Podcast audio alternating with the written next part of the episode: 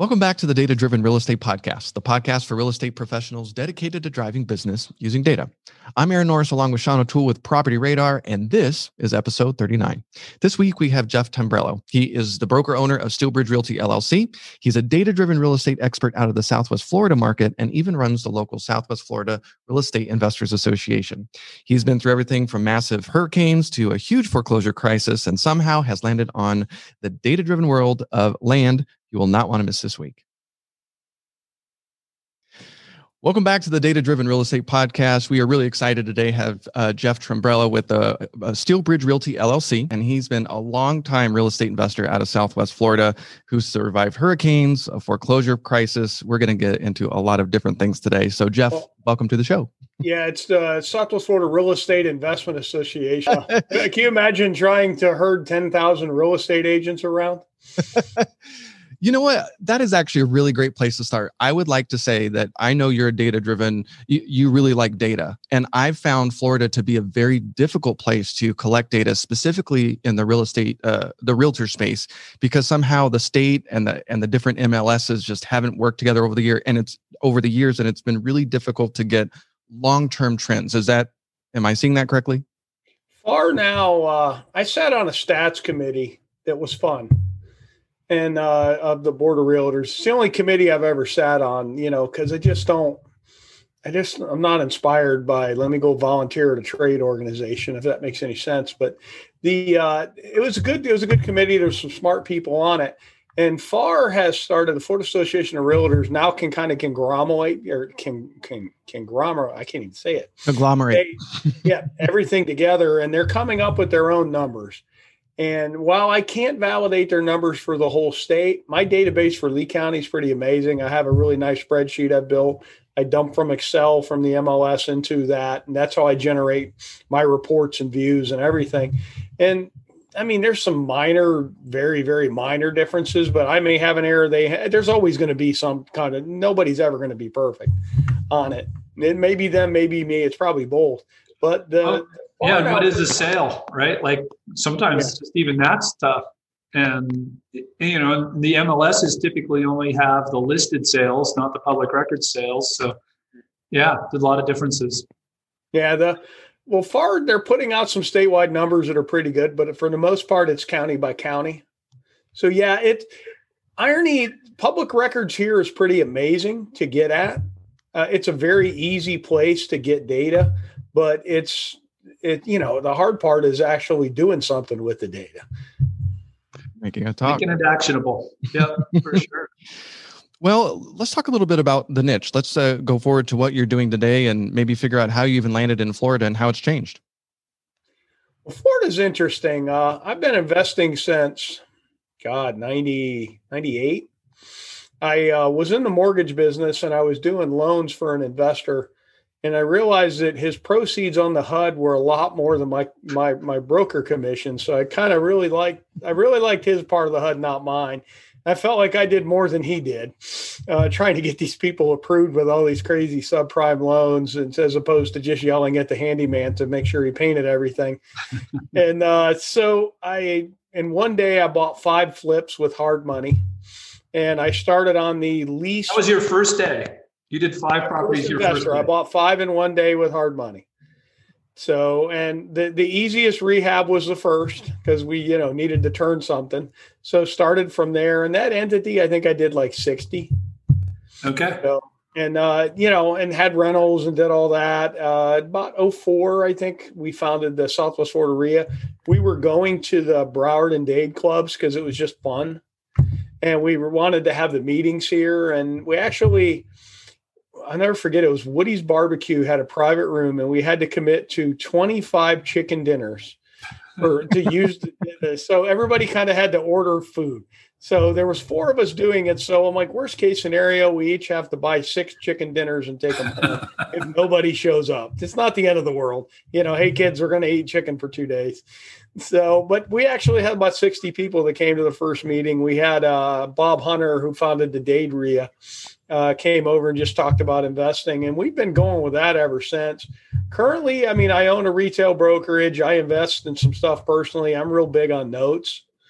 and uh, defaulted notes and originating notes on seller held stuff. And we have a business called the Florida Land Team right now, where I think we've done, I think last year in the pandemic, we did probably 170 lots.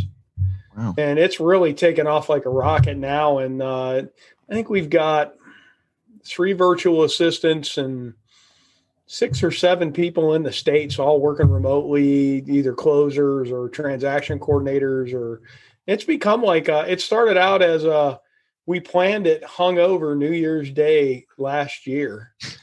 Wow. seriously. And we, we met at my office and everybody was basically needing a bloody mary and we uh, kind of said, let's try this. And, and we tried it. And then we, we actually did some things and made some money. And we've just kept scaling it. And every time we scale it, it, it just reacts. It's That's better. That's great. I want to jump into that stuff a lot, but let's close out RIA. We, we mentioned RIA a few times. I don't know that everybody listening knows what a RIA is, and uh, Real Estate Investor Association. And so it's a local group of investors. And a, lot of times these are run like meetups, right? And people come and meet. Yours monthly? We meet twice a month. We have the uh, nighttime meeting uh, is the third Wednesday. The daytime meeting we meet for lunch the first Wednesday. We don't do information product sales for the most. I mean, it's just we mainly it's just real world stuff. Uh, our last meeting was an attorney discussing, you know, specific performance, what to do when your seller refuses to close, and we kind of just do a lot of topics like that. It's a lot of fun, actually. I think our membership is about 260 members, and collectively, they probably own because we actually track this metric uh, in Lee County, and I think it's like, oh, like 4,000 properties. Believe it or not, it's wow. pretty, yeah.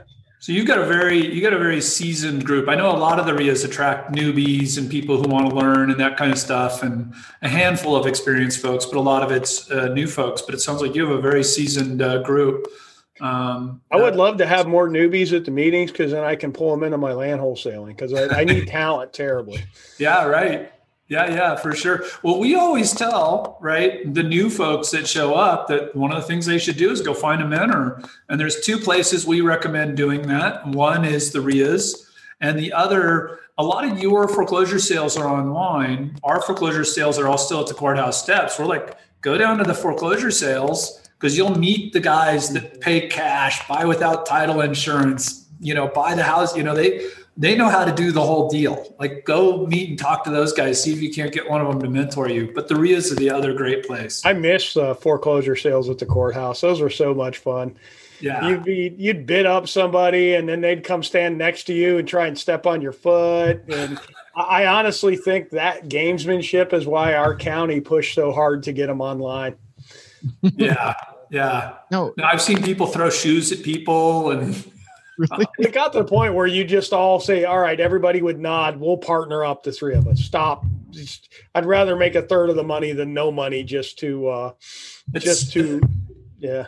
That some of the salespeople were bringing cell phones, so then guys started bringing illegal cell phone jammers to keep their people from getting the bids. Uh, yeah, no, it got it got pretty nuts.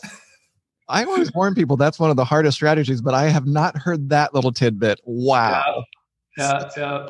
No, it's uh, like I got to the point. If I liked the house, I would find this, particularly if a neighbor had a little kid, I would tell the little kid, if you write down like what they look like when people came, I'll give you five dollars. And I would have nowadays it'd be even better with the cell phones. You know, I'll give you five dollars to take a picture of their car and who was walking around the house, so you can see who your competition is. I mean, we'd even went so far when the game cameras came out for hunting. We were thinking about finding somewhere to put a hunting game camera on the really hot foreclosure coming up so that you can go grab the data and see who you're going to be bidding against. Yeah, yeah, that's funny. It's that that is definitely the toughest way to uh, invest, but it's all online down there. Anyways, a lot of risk too. A lot of risk. So much risk in that. Yeah. No, no, it's it's. uh I think it attracts some of the folks that attracts because it's like legal gambling, right? And it has all the high stakes poker kind of stuff going on with it. But back to the RIA, just um, you run a pretty good one, Southwest Florida. We'll get information about that for folks at the end so that they can find you and you can get more newbies uh, showing up. Hopefully. Now let's let's jump back to uh, you know, sounds like you're you're scaling and really uh, making it happen. how many deals are you guys doing a year? We're looking at this year, we are probably, if we continue at the current pace, we'll be 300. Wow. What's a typical, tell me what a typical deal looks like. Walk us through that. It's changed a lot because the market's changing a lot. Last year we were doing a lot of because we we we we have our own funds, so we close on some, we assign some.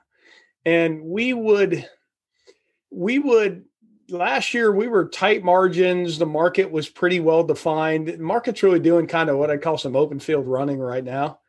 And so we're at the point where I'm closing on almost everything because the margins are just that much better. That it and then the time it takes to close, the margins are going up even more. Uh, case example, we had a five pack of lots and it kind of get problematic because you'll have like three lots that a developer says, Hey, assign to me. And then there's always the other two. It's kind of like, you know, you know the two people that nobody wants to dance with at the club that you know yeah. somebody doesn't dance with them then nobody dances so we uh we always end up closing on them and uh, this is how much our market has come up. Uh, we were 52, no, 5750 was the way it came out each lot. Uh, I had them comp that we were going to list them at 10. So we were really happy with just on the two bad lots of the five lot package to just make a couple grand after cost in and out we were thrilled. I just put one pending for 18.9. Wow. So I've got another one listed at, at 19.9 and we'll probably end up getting 17 for it. So we're at the point where we've shifted to where I'm now closing on almost everything because the market is so good. Uh, and the time it takes the title agent to track down the corrective deed, the lots went up three grand. Wow. So, well, that is a, a, kind of a red flag a little bit, not a bad thing, but just a thing. You know, uh, the, the market's got a lot of momentum right now. So we're shifting to where we're realizing every lot we didn't close on, we probably left two to five thousand dollars on the table.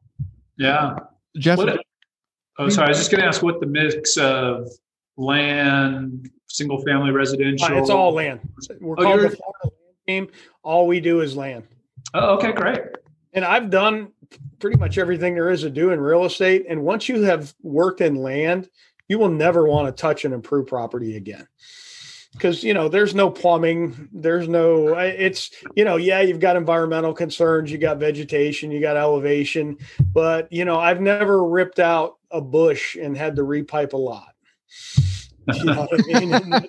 every time I uh, tear out a piece of drywall, I'm fixing something else. You know, it's just the way the way houses are. I got big rehab going right now on a property. It's like peeling the onion, and there's always something else underneath. Yeah, yeah. So the land is. I call it printing ten thousand dollar bills. Once you find it right, the keys you've got to have the exit. So it's like everything else. Uh, you know, you got to buy it right, but but you better have a predefined exit, whatever you're doing. So you're cultivating relationships with your end buyer. So you've got a list of buyers going after this stuff. We literally three buyers. Wow. Uh, we got one guys developer, one guy who flips them to somebody else, but he makes my life easy. So I know we're probably leaving a little on the table with this guy, but he buys everything we put in front of him and he closes and you know he gets to make a little money too, and that's great. So yeah. I, that was one thing I found, you know, flipping was, you know, sooner or later too, you just run out of capital at times, right? And so having a good a good list of folks that you can like hand stuff off to, and this is one thing I, th- I think a lot of folks miss, right? So just to keep the math simple, you know, you buy a lot for ten thousand, you sell it for twenty, and let's just assume there's no cost, right? You, you, you make ten grand, it's a really good return on investment. But if that takes you a year, right? it's a very different investment. It's a, it's actually a lower return than if you make a thousand dollars in one day. Mm-hmm. Yep. We we probably are still assigning some, and I've got some markets that it, they're. I mean, we're working. I'm in uh, Lee County, which is uh, Fort Myers, and we're working Palm Bay. We're working Northport. Uh, we've even doing some stuff in Ocala we're actually getting ready to get tasked. Just got tasked that we're going to go to three other states and oh, start oh, yeah. getting for a couple other clients. Yeah, we're going to have to set up some more land teams. I guess we're going to be the main land team or something next. Set up some new companies, but our platform's really robust. We're really a tech platform that that, that, that gets pointed at land. is really what we are. But you are uh, the assignments are are your bread and butter in this game. But the key is is to you know you need real people that close. And honestly, the hardest part lately is keeping the sellers in the game. So, right, because they've got a million. They start seeing value go up, and yeah. This We're actually filing a specific performance lawsuit from a guy that refused to close. And normally I would not do that, but this was just so egregious. And there's a pretty big spread in the lot that we're actually, we just wrote the attorney the check and go get him, dude. Well, there's a lot of nuance in the market. I mean, the areas that you're talking about, that's that's huge. And there's so many environmental things that you have to know. And some of these lots have been passed down from generation to generation. That's that's some good use of um, some public records. Can you talk a little bit about how difficult? You want to talk about the coolest? We just picked up in Cape Coral when they developed it. They had they call them skinnies because it's an 80 by 125 lot to build, and for God knows what reason, they sold a bunch of 40 by 125s. So you have people that bought these lots that aren't buildable because every time you see a Cape Coral lot, it'll be lots five and six. Well, there's some that are just lots five. And you get people out of state that don't know any better and they don't realize they're not buying a, a buildable lot because it's not wide enough. Nobody has a, a 20 foot wide floor plan that the city will approve to go on it. Someday, maybe, but not yet. We actually data mined the skinny lots hmm. and we found two side by side. We're about to sell that lot for 35 grand. We're in it for 15. And it's just because it took us 10 days to uh, match the two up together. Yeah. So neither person had a buildable lot, but get the two and you're good. And then the funny, there was skinnies on either side of these. And it, once we combined ours, they're they're done because you know they're unless one of the lots on the either side was to buy it and absorb it in, but they'll never build on them. And one had so many liens it couldn't we couldn't buy it, and the other one was the I know what I got seller. So and we're like, ma'am, once we combine these lots, you're done. You know you're never going to build on this lot but you know maybe we could do something here. It's a win-win for everybody. And it was the i know what i got. You ain't you know okay you win. So we combine the lots and now she's got this skinny lot she'll never build on. So at mm-hmm. some point whoever builds on that lot honestly you you have kind of a free 40 foot parking lot next door that no one's ever going to build on. Not that legally you can park on their land, you know, but when you have a pool party on Saturday, you could probably stick a couple cars on it. Place to keep the boat. I, I actually, uh, I had a lot next door to me that I tried for years to acquire and couldn't, but it was just, it was vacant. And, um, but I would, uh, I actually planted seeds. I, I, put seeds for grass and watered it and turned it because it's all weeds and terrible, but made it like a big extra lawn. Yeah, I have a. Uh, I live on the water, and across the street from me is a half acre lot. That's just a lot that's wooded up, and I call it my parking lot. And I actually keep the trees knocked down and mow it, and because when you know when we have a pool party, I'll I'll put four or five cars on there for. Uh, I feel like I should be like sending them a bill for my services, but you know, I'm trying to buy or a check for rent. Yeah, they paid ninety grand for it in like 04, and it's worth twenty five today. You I know, would, I'd buy it. I definitely want to go back. You said you started the club in 2004 and Hurricane Charley happened in 2004, correct? Yeah. Yeah. I actually think it was November of 03 was our first meeting, believe it or not. okay. So you were like eight, I think. I would love to cover that really quick because when a hurricane happened, something very unusual happened in that market. Can you talk a little bit about what you experienced after that happened? It, it was a, a category four and it hit the market directly, right? Yeah. Well, it was a really weird storm. Here's a uh, an interesting thing. If you become friends with a lot of firemen and you move to Florida, they all get called in when there's a storm coming. So I had a house full of firemen's wives and kids. And this was supposed to go up the coast. Seems like fun, but really wasn't. Being the only guy in this mix, it really wasn't. I was uh, mixing a lot of margaritas because we actually had quite the party going on because it was supposed to go straight up the coast and not hit us. And then it shifted and came right down the river, and my house took a direct hit.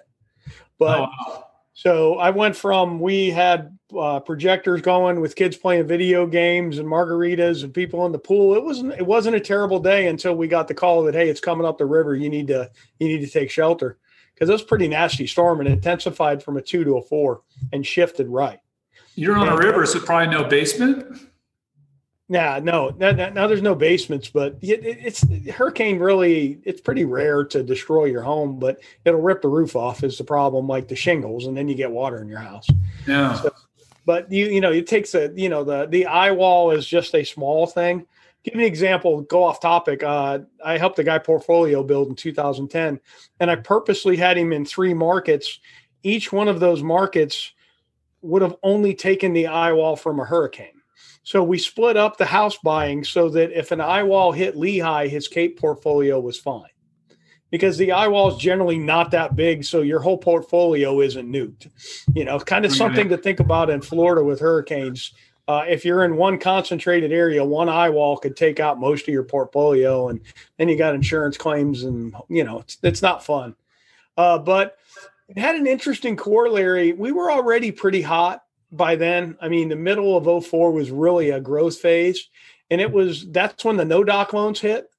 And and so we were starting to go from what I call a boom to a mania.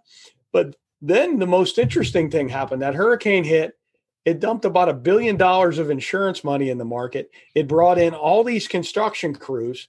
So we we we took a little inventory out. We threw a bunch of capital in, inflationary, and then we had a huge rental demand of all these all these construction workers that need somewhere to live while they're working.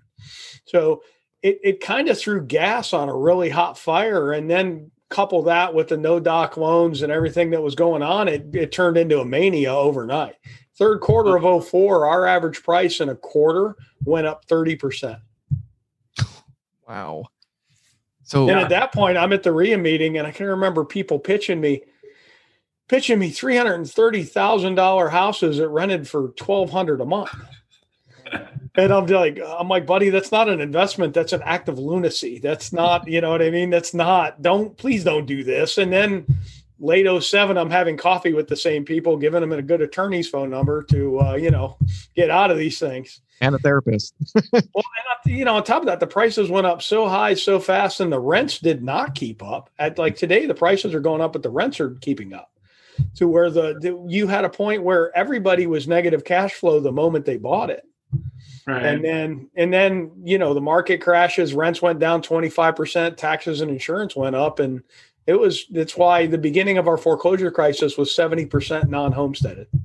I wanted to bring that up because you just mentioned some of these people were buying land with loans just does nothing but hold the earth together for as long as you own it for 90 to 100 grand that you're you're now the market has improved. At the bottom of the market what was that $90000 lot selling for? I was picking up lehigh lots for 1500 bucks that were selling for 55000 six years earlier. That is painful. Oh, it, it, it, all depends on your timing. It's really amazing if you're on the right side of the trade uh, painful for them not for you. Yeah but the uh, it was give you an example. We started the RIA, and me and one of the other principals, uh, one of our tricks was we would acquire a lot, we'd put it in a land trust, and we would just sell the beneficial interest in the land trust. So it's less closing costs, less brain damage. You know, here's yeah. the title commitment where we bought it. Have your guy do a gap run, you know, and it was just quicker and easier. Well, we sold a lot in Lehigh. We got it for like six, sold it for 14. We're high fiving each other.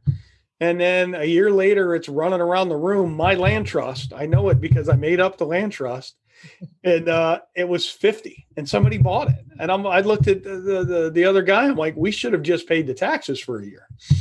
Wow. So I'm like, at the time we were brilliant, and you know, a year later we were the dumbest people I met because we didn't pay the taxes for three hundred dollars, and just wait for a year everybody that was flipping from 09 to whatever 13 wishes they'd kept everything they flipped yeah. Oh, it was just, it got to where it was just purely a mania. I mean, right now we're in a boom market. The whole country is. There's a difference between, you know, the tulip bulbs, the South Seas Trading Company, the dot com stocks from 2000 and, and just a bull run. You know, there's a, there's a delineation when it just completely leaves intrinsic value.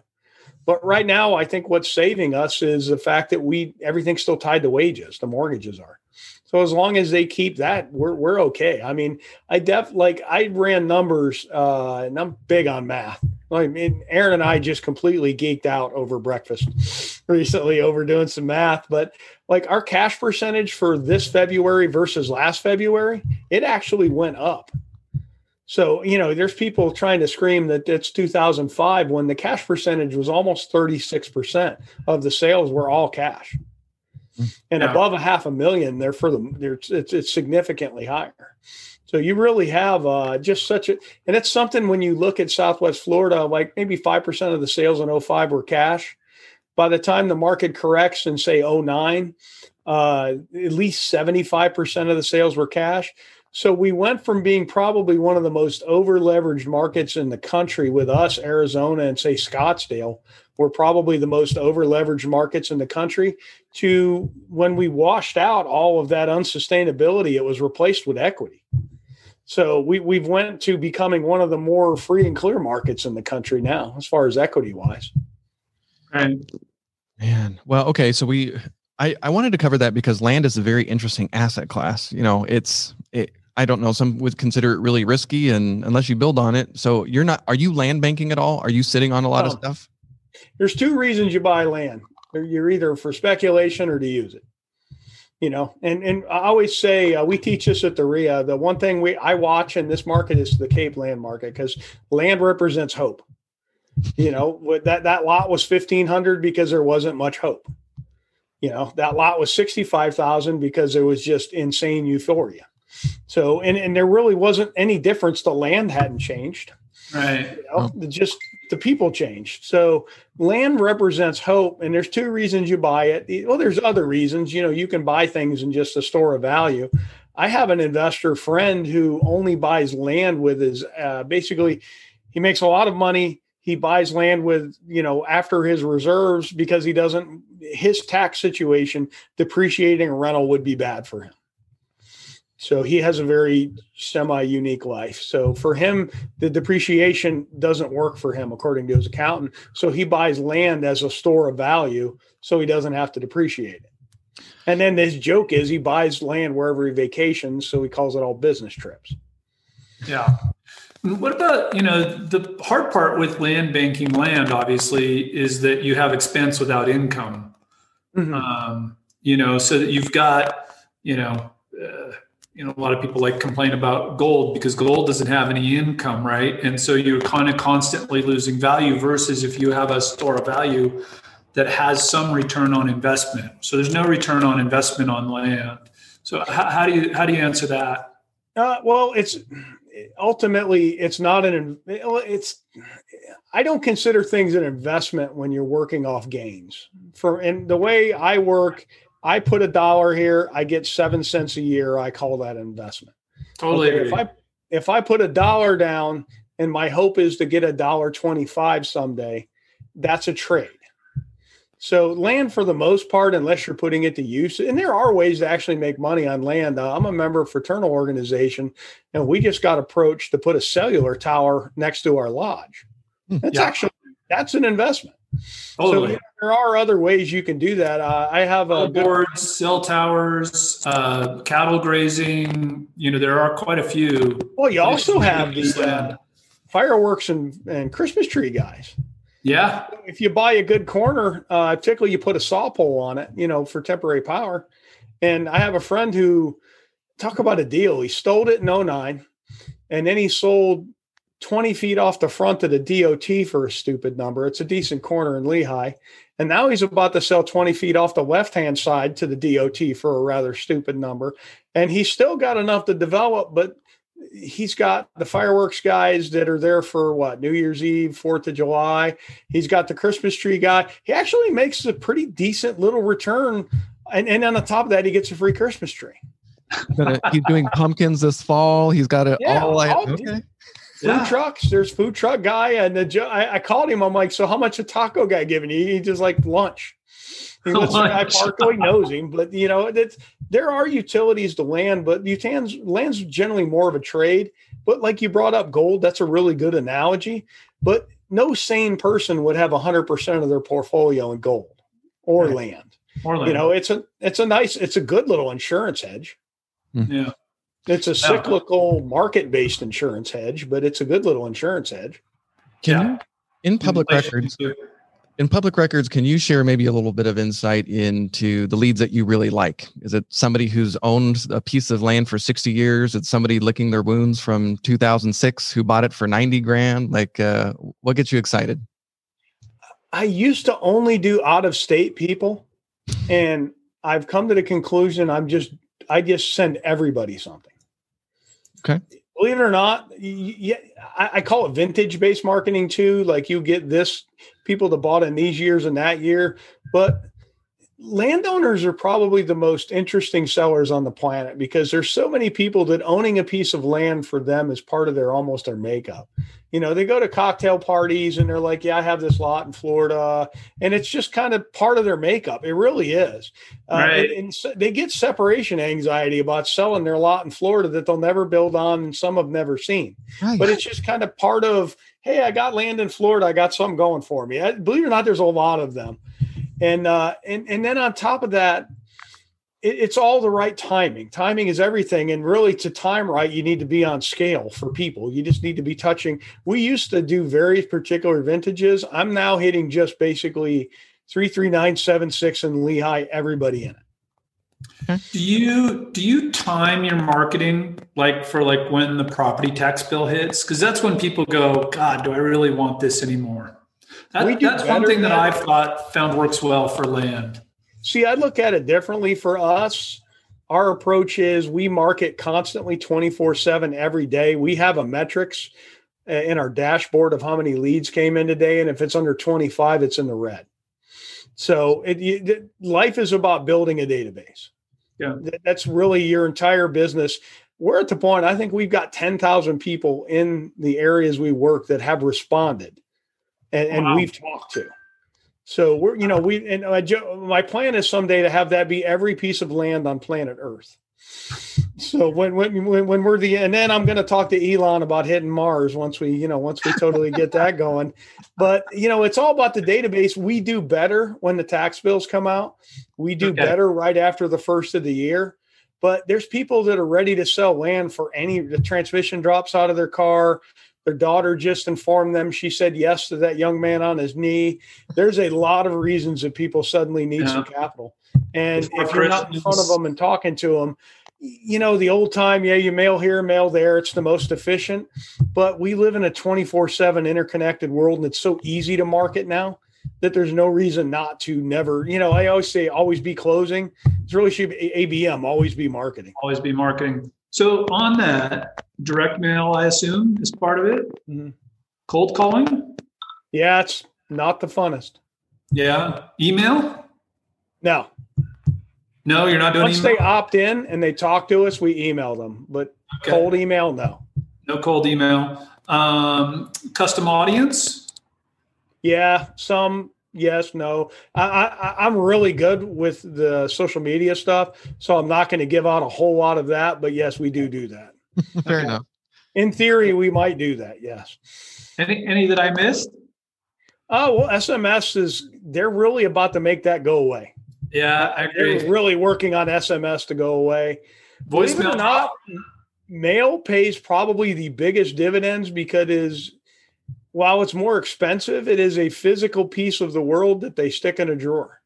What, what I always say is like when you think about impressions, like think about the number of ads scrolling by in your browser and stuff every day, right? And everybody's like, well, people just throw away direct mail. But think about that for a minute. How long does it take you? You got to get that piece of mail out of the mailbox where you might see it.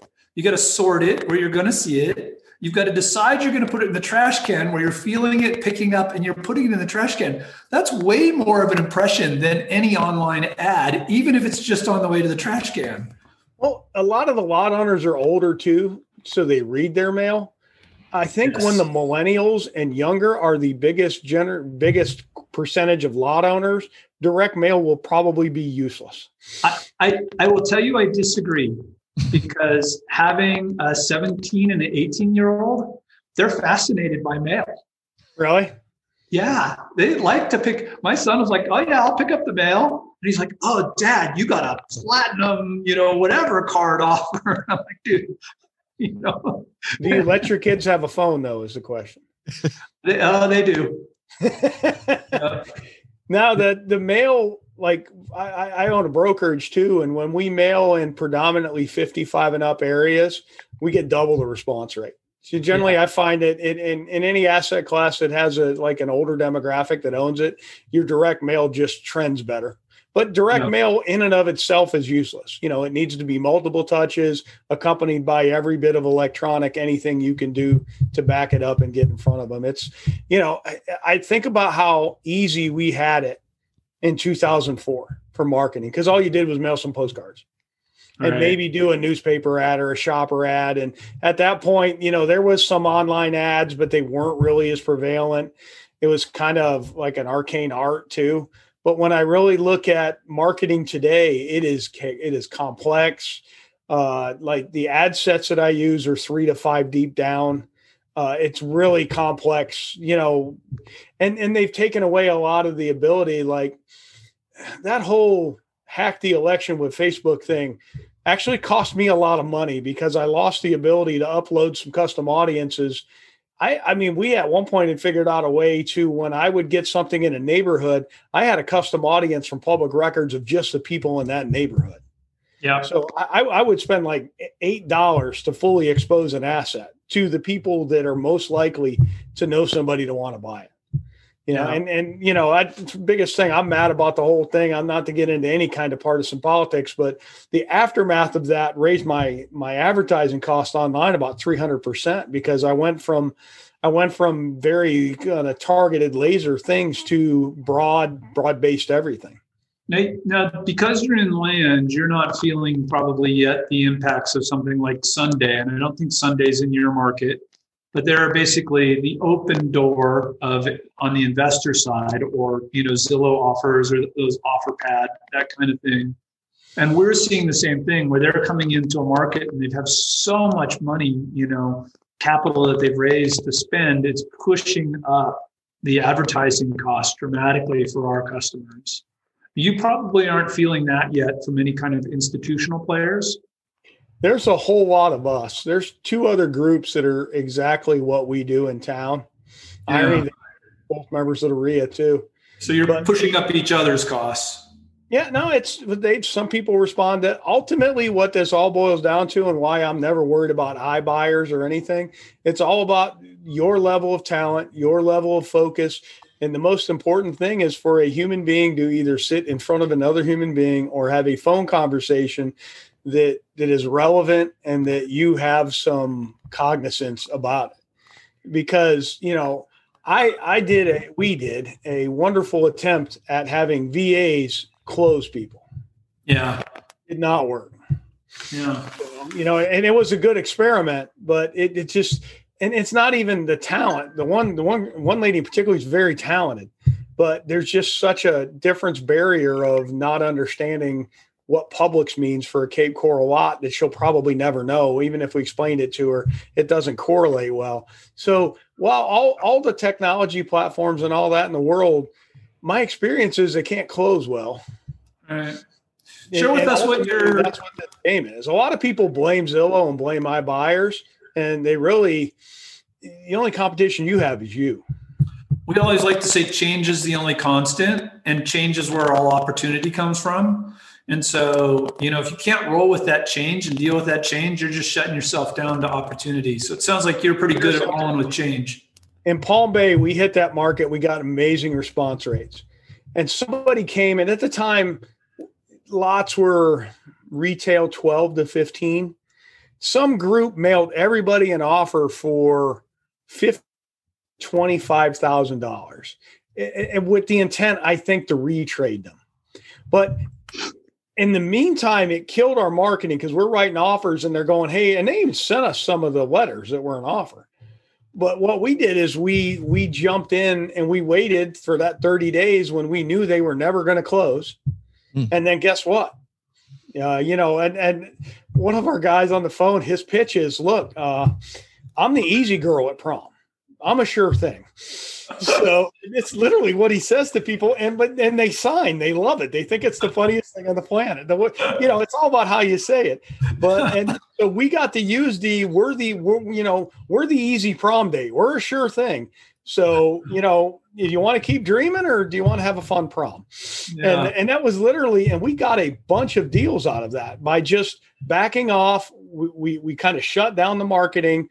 We let that take place because, you know, math means things. If, if a lot is $10,000, unless there is BlackRock knows something we don't and is gobbling up a whole market, and this was obviously not BlackRock and its marketing, that somebody sold this, these people a course that said, you know, retrade them and then you'll, you know, that that kind of thing. And the beauty is they put out a lot of mail. And while it disrupted our initial run, in 30 days we were slaying them. That's great.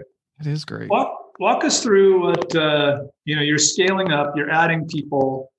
What are, what does your team look like? What are the key people that you need to help you scale? That's really hard because we've got probably the most eclectic group of human beings on the planet. So, I mean, it really, there is no model. Uh, their titles are they're like people who are just focused on closing and other yeah, we have, we essentially have, we have people that kind of do the, the workup. Then we have closers. Uh, we have one lady that all she does, she is extremely OCD and all she does is manage our transactions and she will figure out if the title company misspelled something in, in the email because that's her level of OCD, which is exactly who you want managing your transactions and Absolutely. you know reviewing your HUDs. We've got some VAs that actually work just our CRM. Uh, you know, we kind of have a little bit of everything. It's a pretty big scaled up with very specific role players and and honestly, as we identify friction points, we add people to to to fix the friction. Yeah. Because the biggest thing, you know, you're scaling when there's friction. Because nobody scales and uh and and and and you know have it's not wine and roses scaling. It's you know things come up you get overwhelmed. It's just a, it's business. And, yeah. you know if you haven't had an argument with your partner you're busy you're probably not busy enough. You know, it's just the way it is. It's just the way business is done you know what i mean? And you get human beings and you're you're talking to each other a lot and it's just the way it is. But yeah, we we basically have role players. We we kind of have uh, a schematic of our of our process, and we have people. And then the hardest thing for us is salespeople because salespeople are such a rare breed, like real closers. I mean, right. I'm not talking somebody to read from a script, a, a, a real life closer. And like we have one girl who's amazing, and she'll call me and she talks for like 30 minutes about like, what do you think this lot in Lehigh's worth? And it dawned on me at the end of one of the calls. I'm like, that's why she's so amazing because I'm on the phone and we're talking about her kids and my kids and this and that music video. And, and but by the end of it, you know what I mean? You're completely at ease and, you know, she, she's just really good at it. And, and she actually enjoys talking to people. And, and, you know, that, that is probably our hardest thing because we have another guy who only does really high volume deals, but his he could probably do a lot more business if he wasn't so curt about everything. You know what I mean? I'm almost ready to somehow have a grading system in our leads. Yeah. You know, the Chatty Cathy's go to this one. Lead scoring. Because the busy go to this guy. You know what I mean? Busy so, professional probably prefers the curt, fast to the point guy. Right. Yeah, could be. And you know, grandma who hasn't talked to anybody in two months, uh, you know, her kids aren't calling. She's probably loves this other gal. Yeah, now she'll she talk. She likes to talk, and and she slays it. We've done. She's picked up like a 13 pack of lots from a guy that was just a huge rainmaker. Wow. Oh, that's cool. And the and the the VAs you're just having the background. You said working on CRM stuff and research. They do everything. Data cleanup. I mean, the VAs are VAs are like we have a VA with the REIA. I have VAs with my brokerage. I have VAs in every business. There are certain things that VAs actually do better than us. I will have to tell you, I'm on your marketing for your club and you do a great job. I get your voicemail drops, I get your emails. You've really got it dialed in. So your team does yeah. a really good job. VAs are super interesting to all of our folks. Give us a list of things that you think VAs are exceptional at, whether where you think they're even better than, you know, what you're able to find talent locally for. Well, VAs don't, believe it or not, make as many mistakes as a, as people in America. Right. And if you tell them to do A, B, and C, they will do A, B, and C, as opposed to try and innovate. You know what I mean? If, if they have a better way to do it, they will. But you know, it's very by the rule followers. So I kind of respect by the books. Yeah. And, uh, and, and we Americans, we're not good rule followers. Yeah, they don't, and, and that's the amazing part is if hey, I need you to click this button 65 times, your average American is going to groan and complain and whine the entire time they click the button 65 times. To where, first of all, they're in another country, so you don't know. That's another thing I love about VAs is that if they're having a bad day, you really don't know because you're not they're in the Philippines, they're in India. They don't really, you know what I mean? That if she's having a really bad day, as long as all the tasks got clicked, it's fine. And you know, it's it. They do a lot of, but VA should be doing things that that you basically what makes you money, and what makes you money you should be doing the actual what I call moments of truth. Everything else should be set up. So, in my opinion. Okay. Is there any opportunity in? I know the area just said FEMA go through and update all the flood zone maps. Would you take on that point of data in your marketing and say, "Hey, your, you know, flood zone just changed. You might have a challenge with selling, or I don't know." Well, let me share something with you. In downtown Fort Myers, there was a pretty well-esteemed building that was for sale, and they changed the FEMA map so that a little sliver of the building came into a flood zone and it killed a really good deal. So you know that that the the FEMA maps can be in either direction, and generally the FEMA maps are just more of a negative event, in my opinion, here in Florida than they are anything else. Uh, we do notice them. Almost every builder wants flood zone X. You know, it's no that they just don't because the problem when you get into the other flood zones, you're bringing in more fill. More fill is a much bigger cost uh, you know, on lots, it's elevation and vegetation are your two biggest things to uh, to pay attention to because when you're building a home, the lot clearing and the fill dirt are are two variables that that can be tough. And if you're ever going to do land, you need to get pretty good at figuring that out. But when you're doing uh, when you're doing that kind of stuff, yeah, if something suddenly became flood zone X, yeah, I'd be all over that. yeah, it's usually not going that way, is it?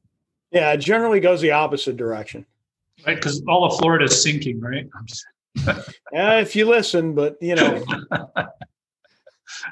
I, I, there, you know, the scary part. There really are people that believe all this stuff on the internet, like the world is flat. I mean, it's not a joke. yeah, it probably is not something to make fun of. Yeah. We had a seller who was a flat earther and we used to just listen to the calls because he would just continually bring stuff up like that. And I almost wanted to call him, and that's not really what I do, you know. Yeah. And I almost wanted to call him just to hear it. Yeah. So, have a couple glasses of wine and call this guy and just uh, hear what he has to say. Now, you mentioned CRM. Do you have a favorite one that you recommend? No, no, we're always trying to find the next better one. Okay. Yeah. Any other? No, I mean, we use a we use multiple CRMs for different things, some for marketing, some for follow up, some for this, but uh, we are always looking for a better product.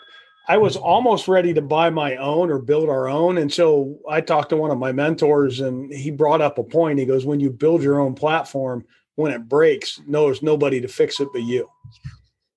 It really is a pretty, you know, pretty wow moment. And then you're you're also married mentally to this thing you built that's now kind of part of you and it, it it'll prevent you from pivoting. So yeah, we're very agnostic when it comes to CRMs. Whatever works the best. Uh, if if they have a, you know works the best in cost relation, there's some great CRMs, but to spend you know four thousand dollars a month to use a CRM is insane, and there's some out there that once you add the users, that hit that level. Oh, for sure. For yep. sure. Is there any other technology stack that you are really enjoying this year? Well, skip tracing is a lot of fun because they seem to just flip back and forth. Some days are good, some days they're bad. Uh, really, it's just more integrations. I mean, the greatest gift to the world since the Gutenberg printing press is Zapier. So, I mean, there's few things that that bind the world together better than Zapier. Yeah. So, we've got a lot of customers that are that love the fact that they can now feed their CRMs and marketing automation tools with public records directly from our systems through Zapier. And we're the only ones who do that. Yeah, it's Zapier is there's some other clones that are out there that we haven't tried yet. But I mean, without Zapier, this would be a lot tougher to do.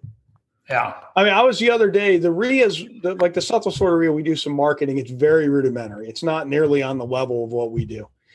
And like I'll have a video and then, you know, retarget with another video and then there's a lead ad. But then I was just looking at what happens on the lead ad. You know, Zapier takes it from Facebook. Uh, the REIA uses Podio, so that takes it into Podio, then adds it to MailChimp, then adds it to another service I use for some additional retargeting. Right. So it's pretty amazing, and it costs. I think we do twenty dollars a month. Yeah. I mean, I, I, honestly want to call them up and say, I don't know, you guys are kind of selling yourselves a little short, guys. Uh, oh, you know. don't. we we can help you uh, spend more money with them. yeah, no, I, I, we're always. I would love to talk to you guys about that. I, I we're always looking for a better way to do it. I, I'd had lunch with a guy who did what I did before, and he's now worth a lot of money as a result of what we're doing. And uh, I came out of it, you know, because there's nothing like the insight of having done something. Right. You know, because at the time, you know, what appears to you isn't what really is. Generally in business, in hindsight, well, we should have did this. Like in hindsight, you asked about the targeted lists. In hindsight, I should have been hitting every person.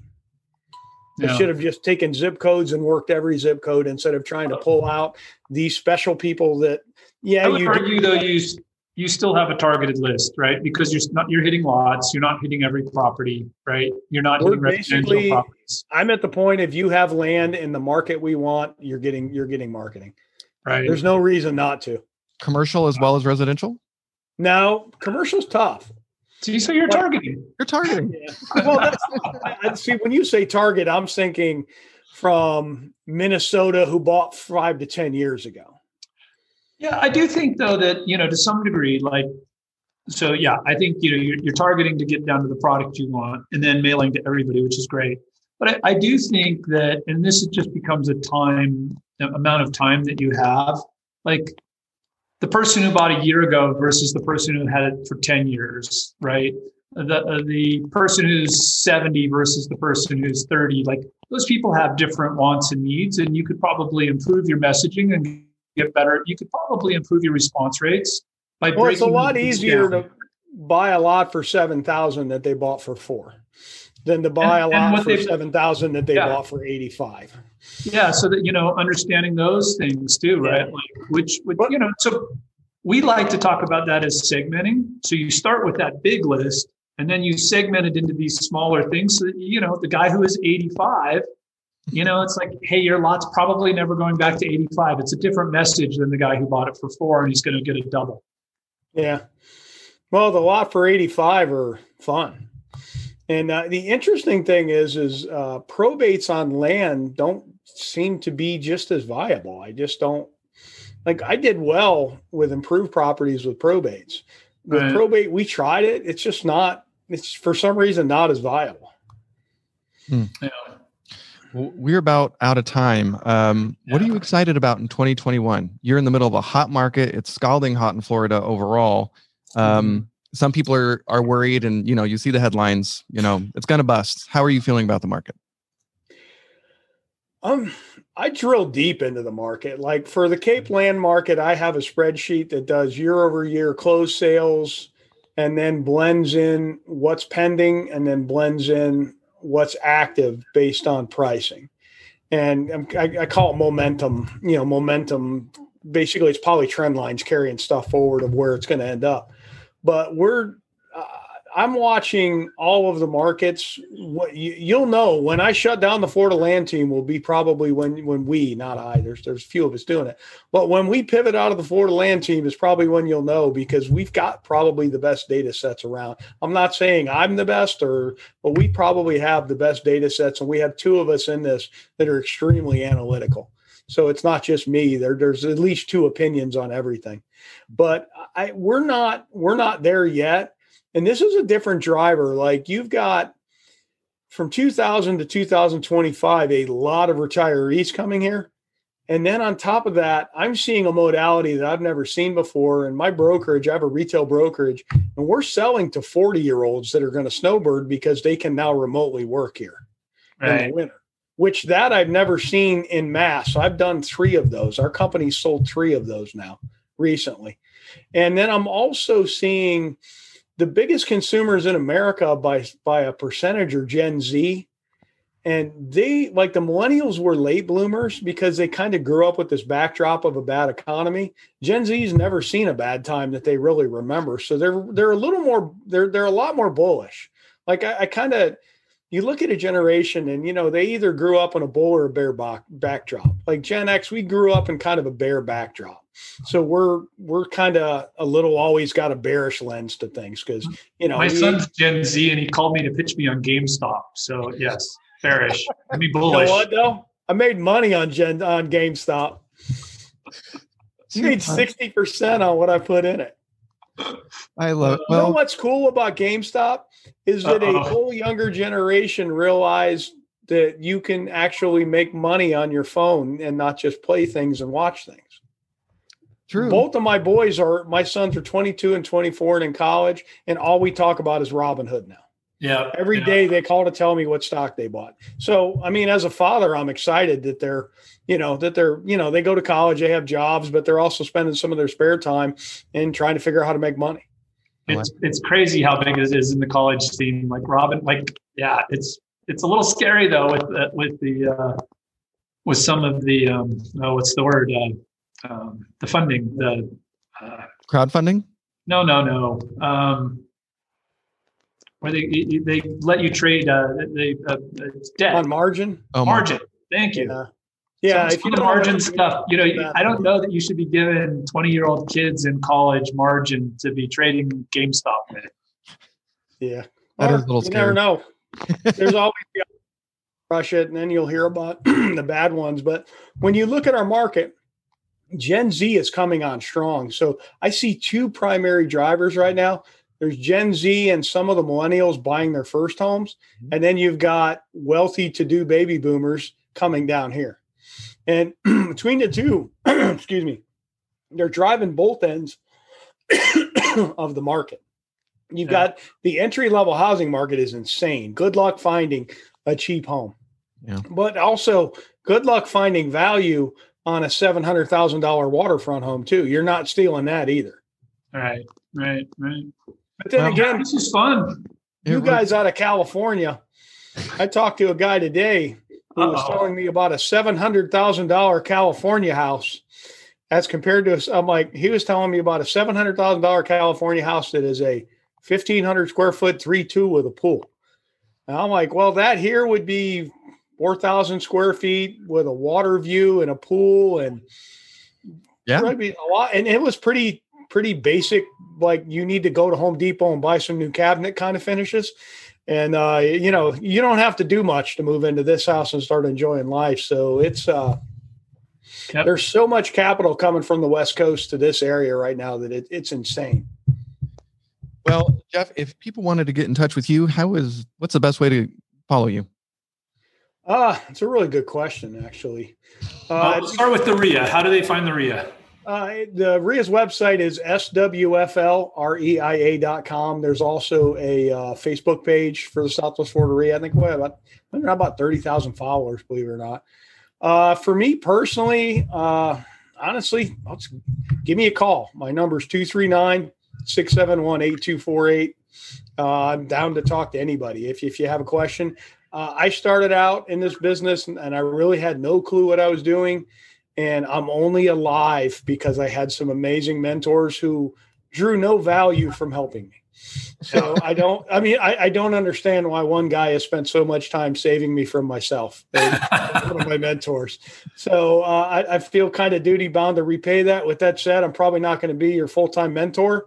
But if you got questions, if you need some help with something, want somebody to bounce something off of, give me a call. Thanks, Before Jeff. you call him to ask for mentoring, go online and do a little research on how to ask for a mentor, what to expect from a mentor, how to, like you know there is there is there's stuff on you when you ask people to mentor you and you should understand what that is because otherwise you're you know jeff's probably going to stop returning your calls. So do that research before you call jeff please. Thanks jeff Thank you for listening to the Data Driven Real Estate Podcast. You can find show notes and links to some of the resources mentioned in the show at datadrivenrealestate.com. Click that join the community, and you'll be forwarded to the Property Radar community where you can ask questions about the current show and even see upcoming guests and ask questions there. We'd love to engage with you in the community, so check it out. Please don't forget to like, favorite, subscribe, and share on your favorite platform where you're listening to the show. It helps us out a great deal. Thanks for listening, and we'll see you next week.